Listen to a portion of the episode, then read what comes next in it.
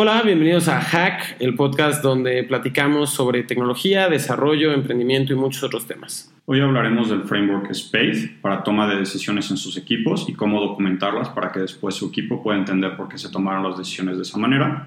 Y hablaremos de la metodología que les permitirá tener una buena velocidad de desarrollo en sus, proyectos.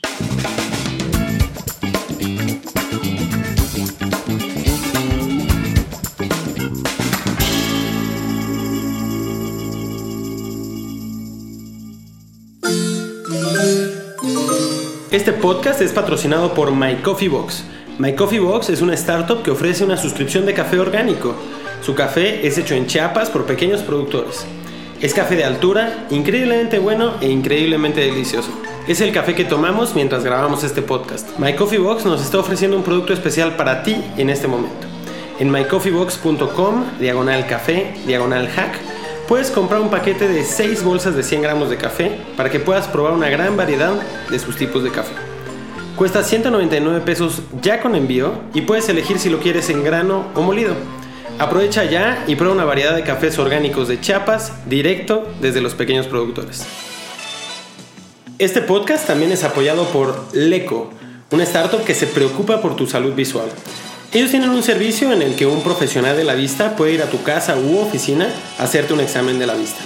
Si necesitas lentes, lentes de contacto o actualizar los que ya tienes, ellos te pueden vender todo a un precio increíble y con un soporte personalizado a través de WhatsApp. Si vas a leco.mx con el cupón HACK te regala 150, te regalan 150 pesos en tu próxima orden de cualquier producto. El 50% de la población requiere lentes y la mayoría no le da prioridad a resolver su salud visual. Aprovecha la conveniencia del eco en leco.mx ahora mismo. ¿Qué onda, Dan? ¿Cómo estás? ¿Cómo, cómo estuvo esta semana?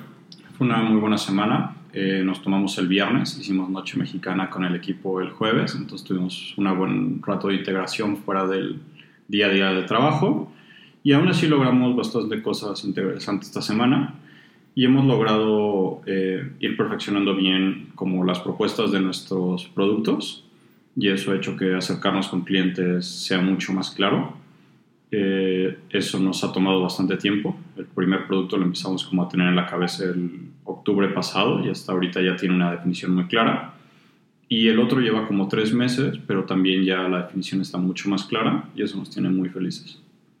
¿Cómo te fue a ti en tu viaje por San Francisco? Muy bien, yo justo regresé hoy a las 5 de la mañana y fue una semana que por un lado se me hizo como un viaje bien largo, porque fue como, o sea, fue varias juntas con diferentes equipos del liderazgo de 500 y luego con todo el equipo de 500, pero se me fue de volada, o sea, estuvo como que actividad, actividad, actividad. Estoy muy emocionado de todo lo que está pasando. Como sabes, ha habido unos cambios muy fuertes en el equipo, pero creo que el liderazgo de Christine y todo lo que está pasando alrededor de eso está buenísimo y, valió mucho la pena. Como lo mencionaba la vez pasada, los retiros estos han sido como que fundamentales para llevar la cultura de lo que estamos haciendo y esta no, no fue la excepción, sino que aparte fue súper especial.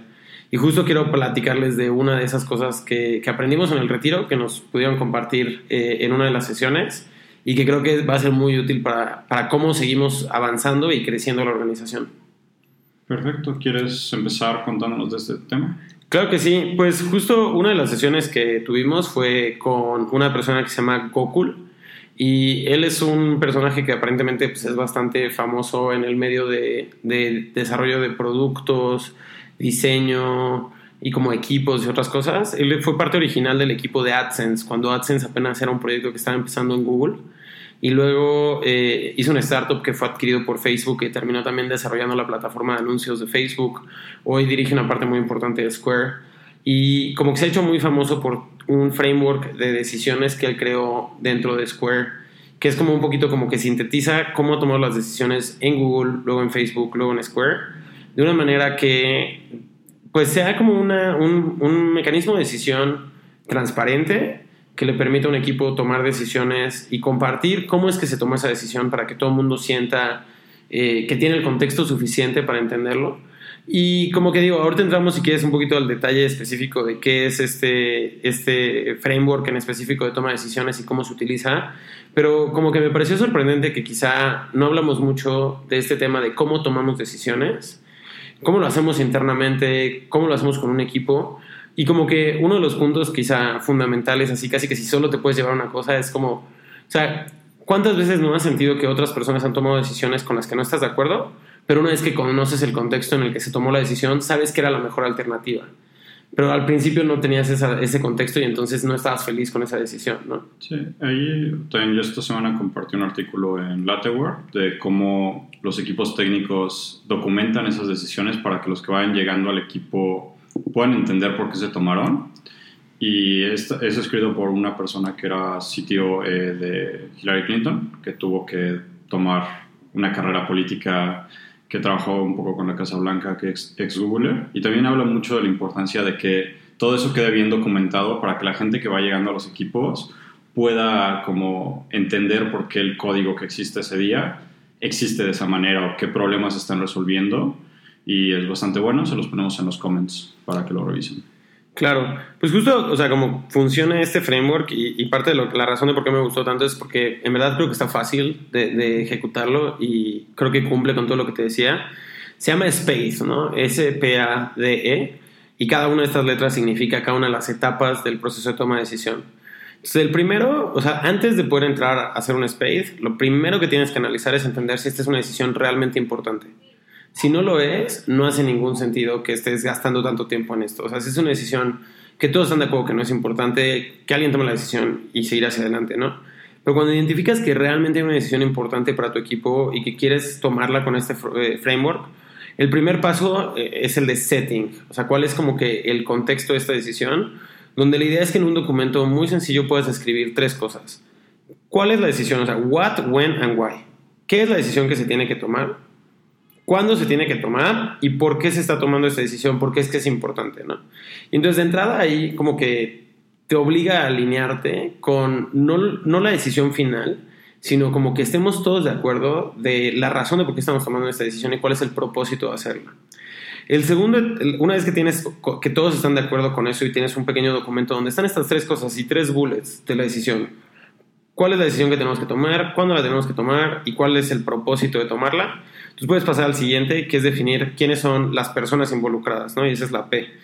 Y como que lo que busca aquí es generar también tres bullets muy sencillos. El primero, ¿quién es la persona responsable? Tiene que haber una persona que es dueña de la decisión y que últimamente va a ser la persona que si todo sale bien se va a llevar toda la gloria, si todo sale mal pues tiene que llevar toda la culpa y que también tiene la última palabra. Y no que no forzosamente es el jefe, pues es como el dueño de este proyecto, de esta decisión. Pero después hay otros dos como roles donde puede haber múltiples personas, que uno puede ser gente que tiene que aprobar esta decisión y también puede haber gente que, que puede vetarla, ¿no? Entonces, de alguna manera quieres dejar, esta es la una persona responsable, estas son todas las personas que tienen que aprobarlo y estas son todas las personas que tienen que hacer un, que pudieran hacer un veto. Y esto lo haces con la idea de que cuando queda documentado, cuando se comunica a otras personas, etcétera, pues realmente puedas decir, oye, pues mira, sí se le comunicó a la gente de finanzas, mira que tal no lo vetó, entonces pues tuvo que haberlo visto, ¿no? Entonces de esta manera como que haces una manera muy transparente de que todos los que podían tener algo que decir en la decisión pues estén listados, ¿no?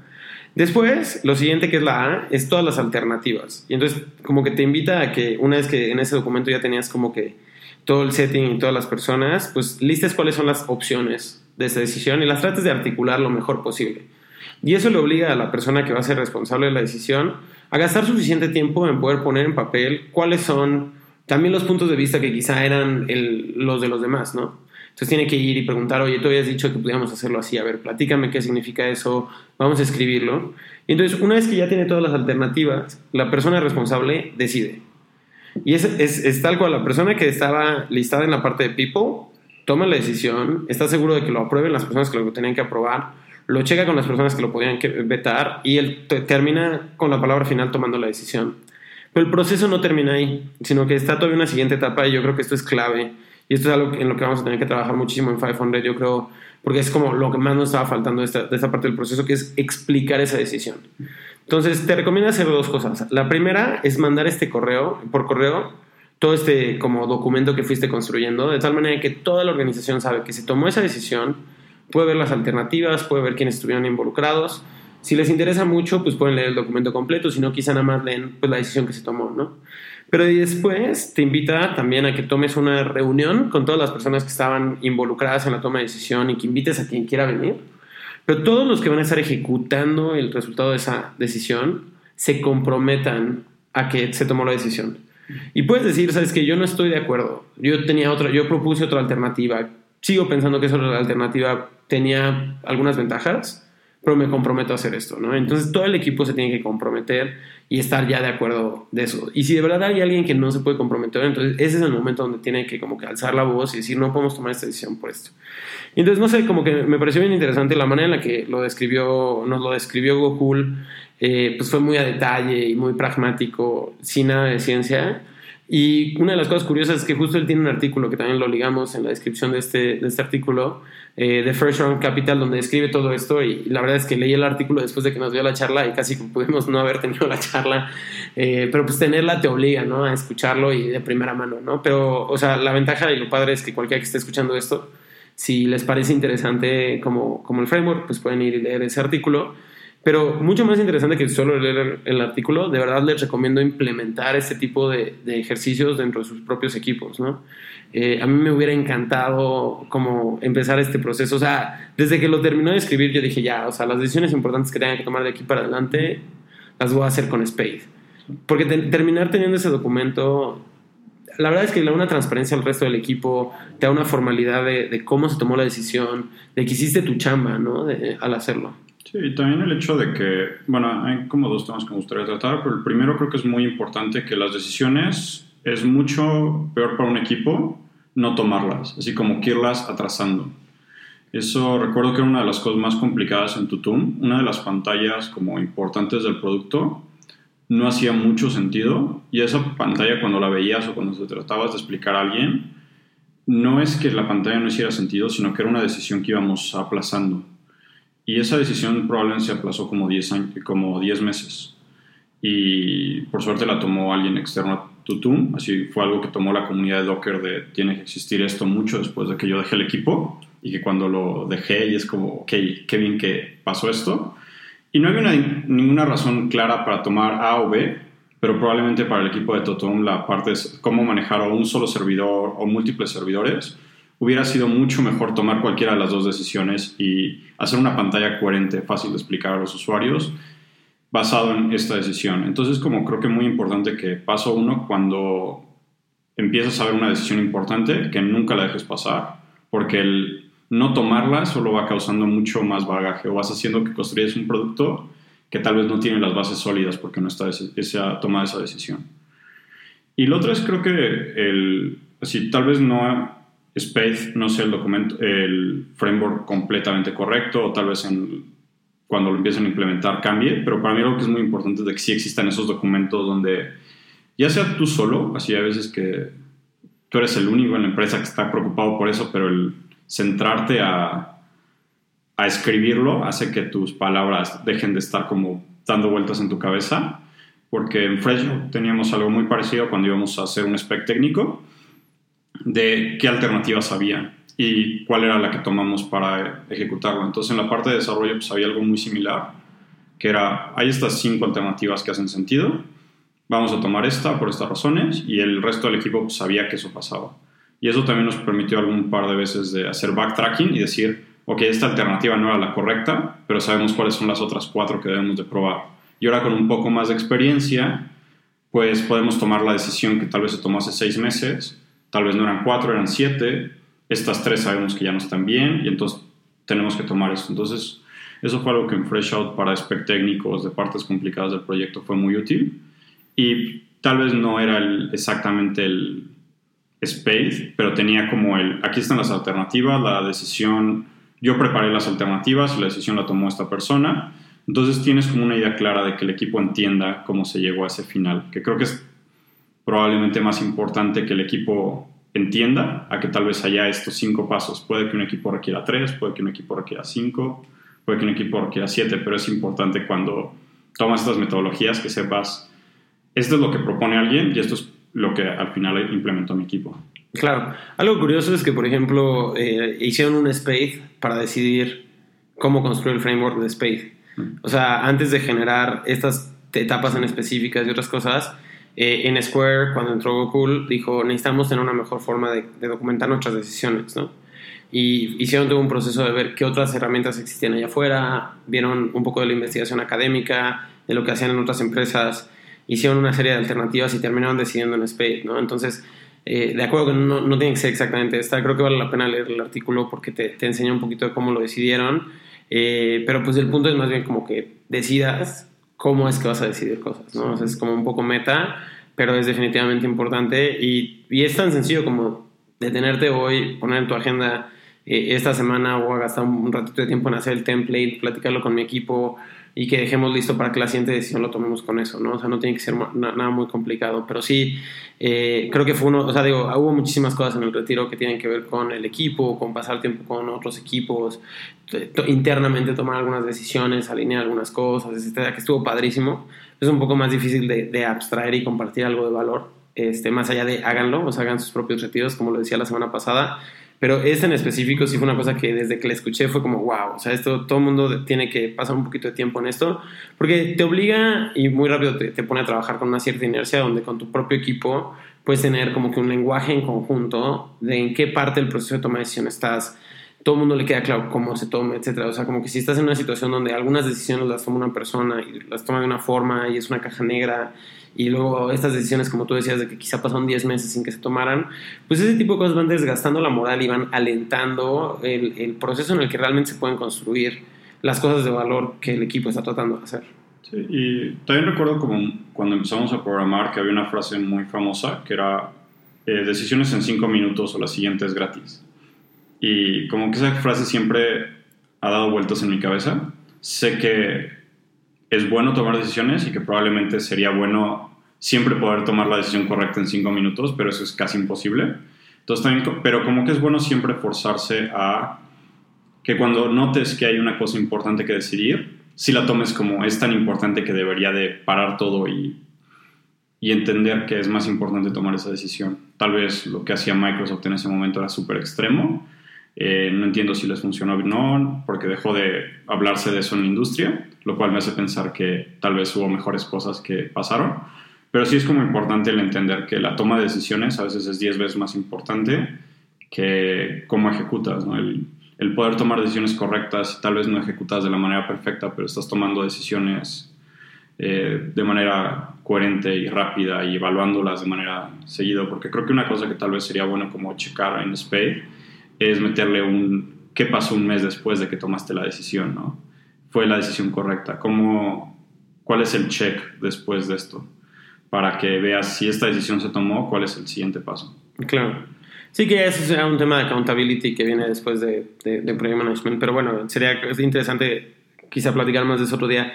El otro día que traíamos, el otro tema que traíamos como para este podcast era el de metodologías y velocidad. Este, no sé si quieres platicar un poquito de eso. Sí, para mí el tema como más importante es la velocidad de desarrollo. Creo que es una de las cosas que es muy complicado de medir, pero que si tu equipo tiene una velocidad de desarrollo coherente, que cada eh, semana o cada 15 días logren algo relevante, eh, después de un buen rato va sumando valor. Así, si empiezas a tener un framework sólido, si cada 15 días lograste algo. Y eso no es algo bien complicado de tomar, como esta velocidad para llegar a que cada 15 días saques algo relevante, un avance grande a producción.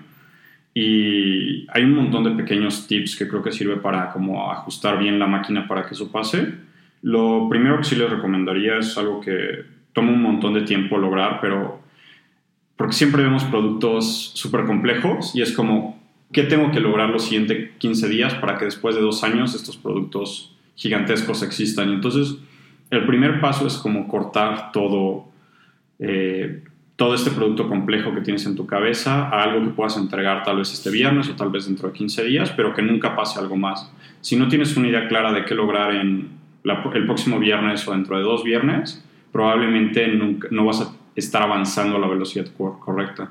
Entonces, como que esa es la primera cosa que para mí es como súper importante que vean los equipos de desarrollo porque siento que muchos se pierden en el producto después de dos años debería ser esto y no después de dos semanas. Y claramente si avanzas dos semanas, dos semanas, dos semanas, te da tiempo de ir corrigiendo, pues cada dos semanas vas como ajustando bien la dirección y también teniendo algo más sólido en producción que tus clientes pueden usar. Entonces creo que ese es como el primer gran paso, como cortan lo que sea que tengan de visión de producto a algo ejecutable en 15 días. Tal vez cuando lo hicimos en un Startup Weekend eso era algo ejecutable en 4 horas, pero siempre es importante poder bajar una visión que tal vez se ve muy abstracta a veces a entregables muy concisos en un tiempo muy corto.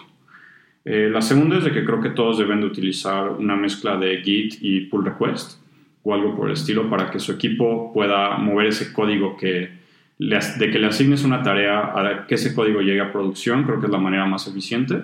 Y esas son como las dos bases que sí siento, que sí estoy seguro que eh, son correctas. Así, las siguientes que voy a decir son cosas que estoy seguro que tienes otras opciones, pero si tu equipo puede mover código fácil de su computadora al server de, pruebas y del server de pruebas marcharlo a, a producción y hacer ese movimiento de código de sus compus con tareas precisas y que tengan un entregable cada 15 días, siento que van a lograr una muy buena velocidad de, de desarrollo. Sí, de mi lado como que lo, que lo que yo me he dado cuenta es que en el portafolio tenemos como 130 empresas en Latinoamérica y como que veo tres patrones de, de empresas, ¿no? Están las que de alguna u otra manera mejoran su producto de manera constante y que todo el tiempo están como que avanzando en generar mejor código, en tener un poquito más claro para el usuario, hacen pruebas, hacen A-B testing y a veces son cosas bien diminutas, pero que como ya que las sumas todas esas pequeñas eh, mezclas, pues empiezan a ser un producto bien robusto. Luego están otros que son los que desearían tener ese tipo de velocidad, pero por diferentes razones terminan haciendo como que estos eh, desarrollos de uno, dos, tres, cinco meses y de repente como que lanzan esta nueva versión. Y creo que esos normalmente les cuesta mucho más trabajo como que terminar llegando a, ese, a esa etapa de un producto robusto, porque siempre tienen, como lo dices, mucha ambición de decir, ah, mira, la siguiente versión va a tener todas estas cosas, pero no podemos lanzar una sola cosa. Esos normalmente trabajan con agencias externas o están como que pasando por un ciclo de cambiar totalmente la plataforma. Y después tenemos otros que son como los que nunca logran avanzar en producto y muchos de ellos son muchos de los que han fracasado, ¿no? Y sí creo que hay como que esta, esta como, como línea y correlación muy sencilla entre los equipos que constantemente están mejorando su producto y los que en general van bien, si son empresas específicamente de productos, ¿no? Entonces, como que yo sí le diría muy fuerte a cualquier equipo que está empezando, que está creando una herramienta de software y que esa es como que la manera en la que le entrega valor al mercado, que más allá de, de, de, tratar de tener un, producto perfecto, se preocupe por tener un producto mejor cada semana y que ese producto esté en las manos de su cliente final. Eh, mucho de lo que hacemos en la aceleradora las primeras tres, cuatro semanas, fuera de un tema como legal de estar seguros de que empecemos un proceso de tener las estructuras correctas. El otro es simplemente pensar tres cosas, ¿no? O sea, cómo tienes un roadmap claro de producto para los próximos 6 a 12 meses, que no tiene que ser como ya tomaste todas las decisiones, pero al menos una idea de, cuáles son como que los bloques grandes que, vienen para adelante. Segundo, estar seguros de que tengamos una metodología que te permite pasar rápido. No es solo si tienes repositorio o no, es más bien, o sea, si haces sprint, qué disciplina tienes que tener alrededor de eso, quién lo planea, qué tareas, en qué herramienta las ponen, cómo se comunica el equipo, cuándo termina ese sprint, cuándo entregan a producción y que tengan la disciplina de hacer eso. Y la tercera cosa que sería tener las métricas específicas dentro del producto para poder utilizar un poco de la información de lo que está haciendo el usuario, ¿no? No tiene que ser solo poner analytics y ya, o no tiene que ser ponerle eventos a cada botón. Creo que depende un poquito de cada empresa qué es realmente lo que importa. Pero para mí son esas tres cosas como lo, fundamental. Eh, de nuevo, si tu entrega de valor es directamente con el software que estás desarrollando, ¿no? O sea, si eres un e-commerce y estás utilizando Shopify, bueno, pues entiendo que no tengas que entregar código nuevo cada semana, pero sí esperaría que tengas mejores productos, mejor servicio, eh, una nueva manera de llegar a tus clientes y otras cosas. Pero si lo que estás haciendo es un producto de software y no has empujado en los últimos 3, 4, 5 semanas este, ese código de producción, pues sí creo que, que, estás teniendo un problema mucho más grande que solo como, como el desarrollo técnico, ¿no? O sea, eh, y es bien difícil, o sea, porque entiendo todas las razones de por qué pasa. O sea, tiene que ver una serie de, de, a veces no las mejores prácticas en cuestión de desarrollo, a veces tiene que ver con que creemos que nuestra idea es muy valiosa y la vamos a quemar al mostrársela a una cuanta gente. A veces porque tenemos como una cierta inseguridad y creemos que si fuera mejor, entonces me sentiría más cómodo liberándolo. O quizá hicimos una serie de promesas, ¿no? el producto va a tener esto, esto y esto. Y hasta que no lo tenga, no, es que seguimos en beta privado o seguimos con usuarios prueba Eh, y, y, creo que tienes que quitarte todas esas cosas de la mente. O sea, al final del día, casi todas las empresas en una etapa temprana, los, los primeros uno, dos, tres años, tienen dos, tres métricas que importan. Y, y, normalmente la primera de esas es cuántos usuarios tienes y cuántos de esos están activos. Y cualquier cosa que puedas hacer para tener más información de esos usuarios es mejor. Entonces, si tienes, aunque sea una funcionalidad pequeña, pero la puedes poner ahí afuera y, y ver si cambia una métrica, para mí eso es lo mejor.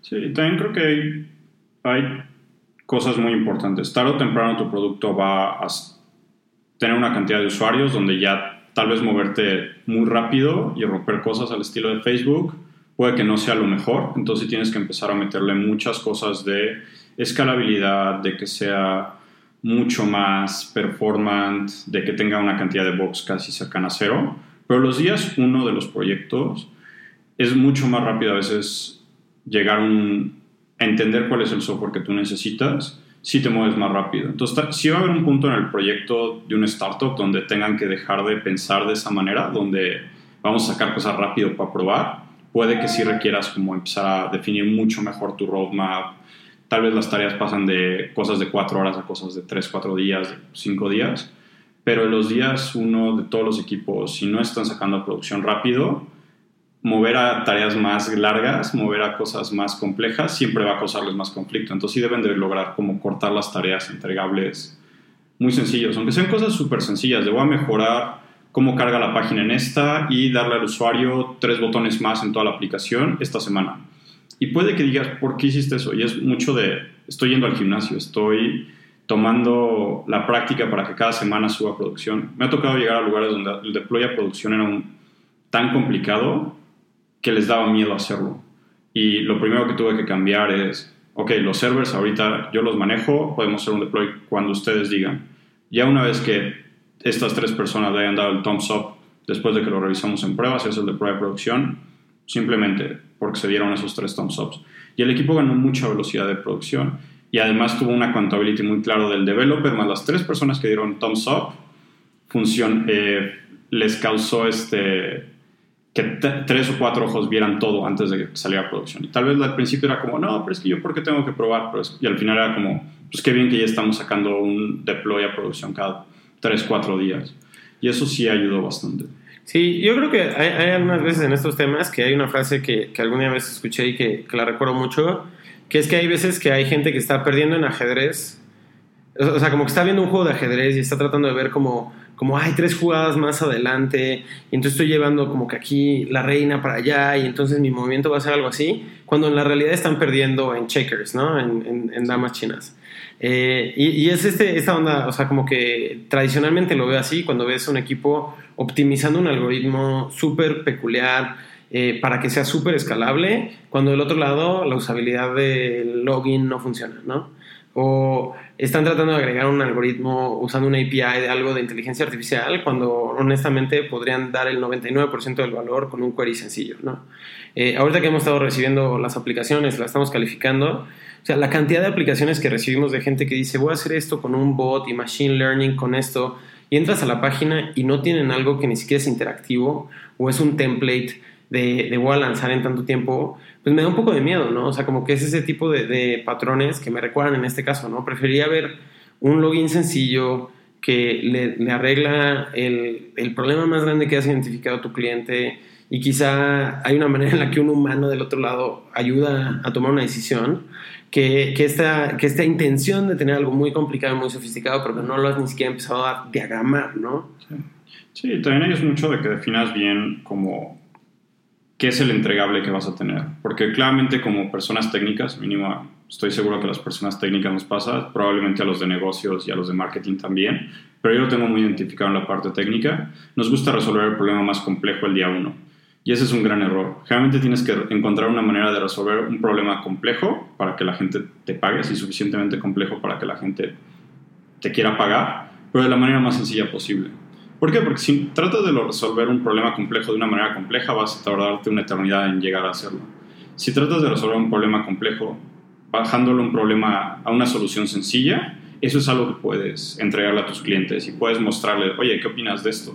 Y entonces ya tienes una manera muy clara de ok, el día 1 entregué algo sencillo, el día 2 entregué tres cosas sencillas porque me di cuenta que el cliente no necesitaba A, sino necesitaba algo que hiciera A, después B y después C, y lo hice de la manera más sencilla, y entonces ahí van tal vez 15, 45 días de desarrollo en lo que saqué A en las primeras dos semanas, B en las siguientes dos semanas y C en las siguientes dos semanas. Y entonces tal vez tomó 45 días resolver un problema, pero ya está resolviendo un problema complejo que probaste que, con tus clientes que era lo que ellos necesitaban.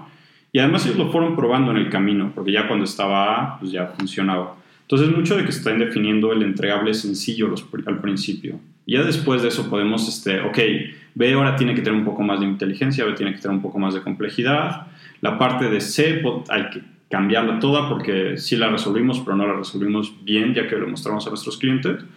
Y entonces tal vez ya ahí vas como en dos meses y medio, tres de desarrollo, pero ya tienes unos cuantos clientes que son tus como flagship clients que te van a dar como muy buen feedback, puede que te recomienden con otros amigos. Y entonces el producto tal vez después de tres meses hace un chingo de sentido para tus clientes y tú todavía no tienes que entrar a Machine Learning, que creo que es una de las cosas que hoy todos están pecando de tratar de ser Google el día uno, de hacer AI, first, porque Google lo dijo cuando ni siquiera pueden poner un CRUD o un login. Entonces sí hay, un tema muy claro de cómo definen cuál es el primer entregable que le van a mostrar a los clientes, cuál es el entregable de cada 15 días y cómo lo van cortando, porque ahí es donde todos siento que hacen cosas que los alentan demasiado. Y ya después de eso, pues, un poco de cosas más como técnicas para el equipo de desarrollo, no me gustaría darles un par de tips más. La primera es que cuando le asignen al equipo técnico tareas, traten de que sean tareas de por lo, que, se, que sean, al final del día tiene que haber esto, para que si hay un error en la planeación, te enteres en menos de 8 horas. Cuando los equipos se vuelven buenos, generalmente esto pasa cada 4. Sería bueno que todos en tu equipo tengan un entregable cada 4 horas y lo suban con un pull request o varios pull requests que vayan haciendo cada dos horas, cada cuatro horas, porque es como puedes tú tener mucha visibilidad de que has logrado cortar un, problema complicado en piezas sencillas de desarrollar que después se van integrando a largo plazo y tu equipo tiene una manera muy clara de saber si va bien o va mal, porque tienes cuatro horas de retraso, tal vez ocho horas de retraso si un entregable no lo hiciste de manera coherente. Las siguientes, alguien del equipo técnico tiene que hacer pruebas. Y no me refiero a hacer pruebas de unit testing, me refiero a realmente usar el producto que se está entregando. Sería bueno que también tengan unit testing, que tengan pruebas automatizadas más que un humano está revisando que el producto hace sentido. Y esto debería de pasar de preferencia cada día. Al, fin, eh, al principio de un día junten todos los pull requests que se tienen que juntar, eh, pónganlo en el server de dev y pruébenlo. Traten de... Requiere cierto skill técnico para mezclar pull requests requiere cierto skill técnico para subirlo al servidor de pruebas. si logran encontrar cómo hacer esto en automático, hasta puede que alguien que no es técnico lo pruebe, porque los técnicos tenemos este gran problema de que pensamos en el algoritmo en vez de pensar en el usuario que no tiene idea, que está viendo el producto por primera vez, qué es lo que entiende en esta pantalla. Entonces, traten de alejarse un poco del lado técnico y pensar como su usuario Después, cada tres, cuatro días, que la parte técnica, la parte no técnica de su equipo, por ejemplo, el CEO, la persona de marketing, tal vez alguien que está bien, el vendedor que ve a los clientes todo el día, se siente a probar el producto cada tres, cuatro días. Eh, cuando están desarrollando cosas para sus clientes, sienten a sus clientes, tengan feedback con sus clientes por lo menos una vez por semana. Algo que nos pasa mucho en la empresa es que muchos de los productos que hacemos es recolectar información para que nuestros clientes puedan tomar decisiones. Y eso muchas veces quiere decir, yo ya estoy recolectando esta información, pero no sé exactamente cómo mostrártelo. Y si le muestras eso el día 3, el día 5 de un sprint al cliente, es, ya tengo toda esta información tuya, ¿cómo quieres que se vea el dashboard? ¿Qué tipo de decisiones vas a tomar? Porque muchas veces el cliente y tú no, yo no tengo suficiente información de negocios como para entender al cliente y el cliente generalmente no ha visto su data a tanto detalle. Entonces es siempre útil que si van a hacer sprints de dos semanas, eh, al día 4, al día 5 de los 10, que generalmente es un sprint de dos semanas, hablen con el cliente, le presenten los avances y que el cliente dé feedback en ese momento, para que no llegue el día 15 y es como, ah, bueno, el día 10 del sprint, el último día del sprint, y es como, ok, te entrego esto, y es como, bueno, sí, pero pule estas dos cosas, entonces esas dos cosas las vas a terminar dos días después del sprint. Y entonces ya se empieza a atrasar siempre. Entonces siempre es mucho mejor tener estas llamadas con el cliente cada X tiempo y la otra es la que les comentaba, nada más para hacer más hincapié. te quiere un deploy al servidor de dev casi todos los días. A veces, si no hay, pues preguntarse por qué no hubo, eso te va a dar una idea muy clara de por qué tus tareas no pasaron. ¿Qué, qué, qué pasó con tu planeación de tareas como para que el servidor de dev no tuviera un deploy diario? Y a veces pasará, pero siempre traten de tener un deploy diario al servidor de dev y traten de tener un deploy a producción cada vez que un feature se complete. Traten de mandarlo a producción. Eso es algo que les va a dar como mucho orden en que entiendan cómo cortar a que un feature sea independiente de todos los demás y que no piensen en 10.000 features a la vez. Entonces tengan estos como tips en mente para tener una buena velocidad de desarrollo y vayan mandándonos feedback de qué cosas hacen ustedes en sus empresas para lograr entregar productos chidos a producción. Sí, pues justo con esto cerramos con el, con el tema de recomendaciones y justo una recomendación creo que, creo que tiene mucho que ver con esto. Eh, yo les recomiendo mucho que instalen una aplicación que se llama Product Hunt o, o, pongan ahí como favorite en su navegador Product Hunt. Es una plataforma donde la gente puede entregar productos y la gente los vota para arriba y hay mucha discusión alrededor de eh, pues por qué los construyeron así, eh, qué nuevas funcionalidades podrían tener y otras cosas. La verdad es que a mí me gusta mucho revisarlo, como cada semana paso, no sé, dos o tres días en la mañana, checo dos, tres minutos eh, cuál es la aplicación que está hasta arriba y creo que me ayuda mucho a ver como las discusiones que tienen otras personas que desarrollan productos alrededor de buenas prácticas. quizá no en cuestión de metodología, más bien en cuestión de cómo hacen sus lanzamientos, por qué decidieron algunas de las funcionalidades iniciales y pues terminas encontrando eh, muchas herramientas nuevas que probar y también muchos patrones de cómo es que las herramientas que te gustan tienen ciertas funcionalidades, otras no, etcétera. Entonces creo que es muy bueno a veces también acostumbrarnos a ver productos nuevos, eh, ver qué es lo que la gente que está en esta industria discute de esos productos nuevos y también pues poco a poco ir construyendo una reputación ahí para que cuando lances tu producto pues también lo puedas subir a Product Hunt. La recomendación que les tengo es de que prueben muy bien ya sea GitHub o Bitbucket para guardar su código y hacer pull request con su equipo. Después intenten tener algo como Circle CI para que las pruebas automáticas corran en el momento en que generan un pull request. Y ya como último que tengan scripts que automaticen el deploy a producción. Hay veces que eso con herramientas como Circle CI lo pueden hacer en automático, sobre todo para el server de dev. Y con eso pueden ganar mucha, mucha velocidad. Y si no utilizan estas, pues busquen algunos sustitutos de cada uno de estos pasos. Es un tema muy interesante que se llama Continuous Delivery, que les recomiendo que cualquier persona técnica por lo menos lea un artículo de Continuous Delivery a la semana. Muy bien, pues con esto nos despedimos. Muchísimas gracias por eh, escuchar este podcast. Les agradecemos muchísimo si nos mandan comentarios eh, de cómo podemos hacer mejor este podcast, temas que podemos platicar en el futuro y cualquier otra locura que se les ocurra. Estamos siempre en Twitter en arroba defect y arroba Este podcast es patrocinado por My Coffee Box. My Coffee Box es una startup que ofrece una suscripción de café orgánico. Su café es hecho en Chiapas por pequeños productores. Es café de altura, increíblemente bueno e increíblemente delicioso. Es el café que tomamos mientras grabamos este podcast. My Coffee Box nos está ofreciendo un producto especial para ti en este momento. En mycoffeebox.com, diagonal café, diagonal hack, Puedes comprar un paquete de 6 bolsas de 100 gramos de café para que puedas probar una gran variedad de sus tipos de café. Cuesta 199 pesos ya con envío y puedes elegir si lo quieres en grano o molido. Aprovecha ya y prueba una variedad de cafés orgánicos de Chiapas directo desde los pequeños productores. Este podcast también es apoyado por Leco, una startup que se preocupa por tu salud visual. Ellos tienen un servicio en el que un profesional de la vista puede ir a tu casa u oficina a hacerte un examen de la vista. Si necesitas lentes, lentes de contacto o actualizar los que ya tienes, ellos te pueden vender todo a un precio increíble y con un soporte personalizado a través de WhatsApp. Si vas a leco.mx con el cupón HACK te regala 150, te regalan 150 pesos en tu próxima orden de cualquier producto. El 50% de la población requiere lentes y la mayoría no le da prioridad a resolver su salud visual. Aprovecha la conveniencia del eco en leco.mx ahora mismo.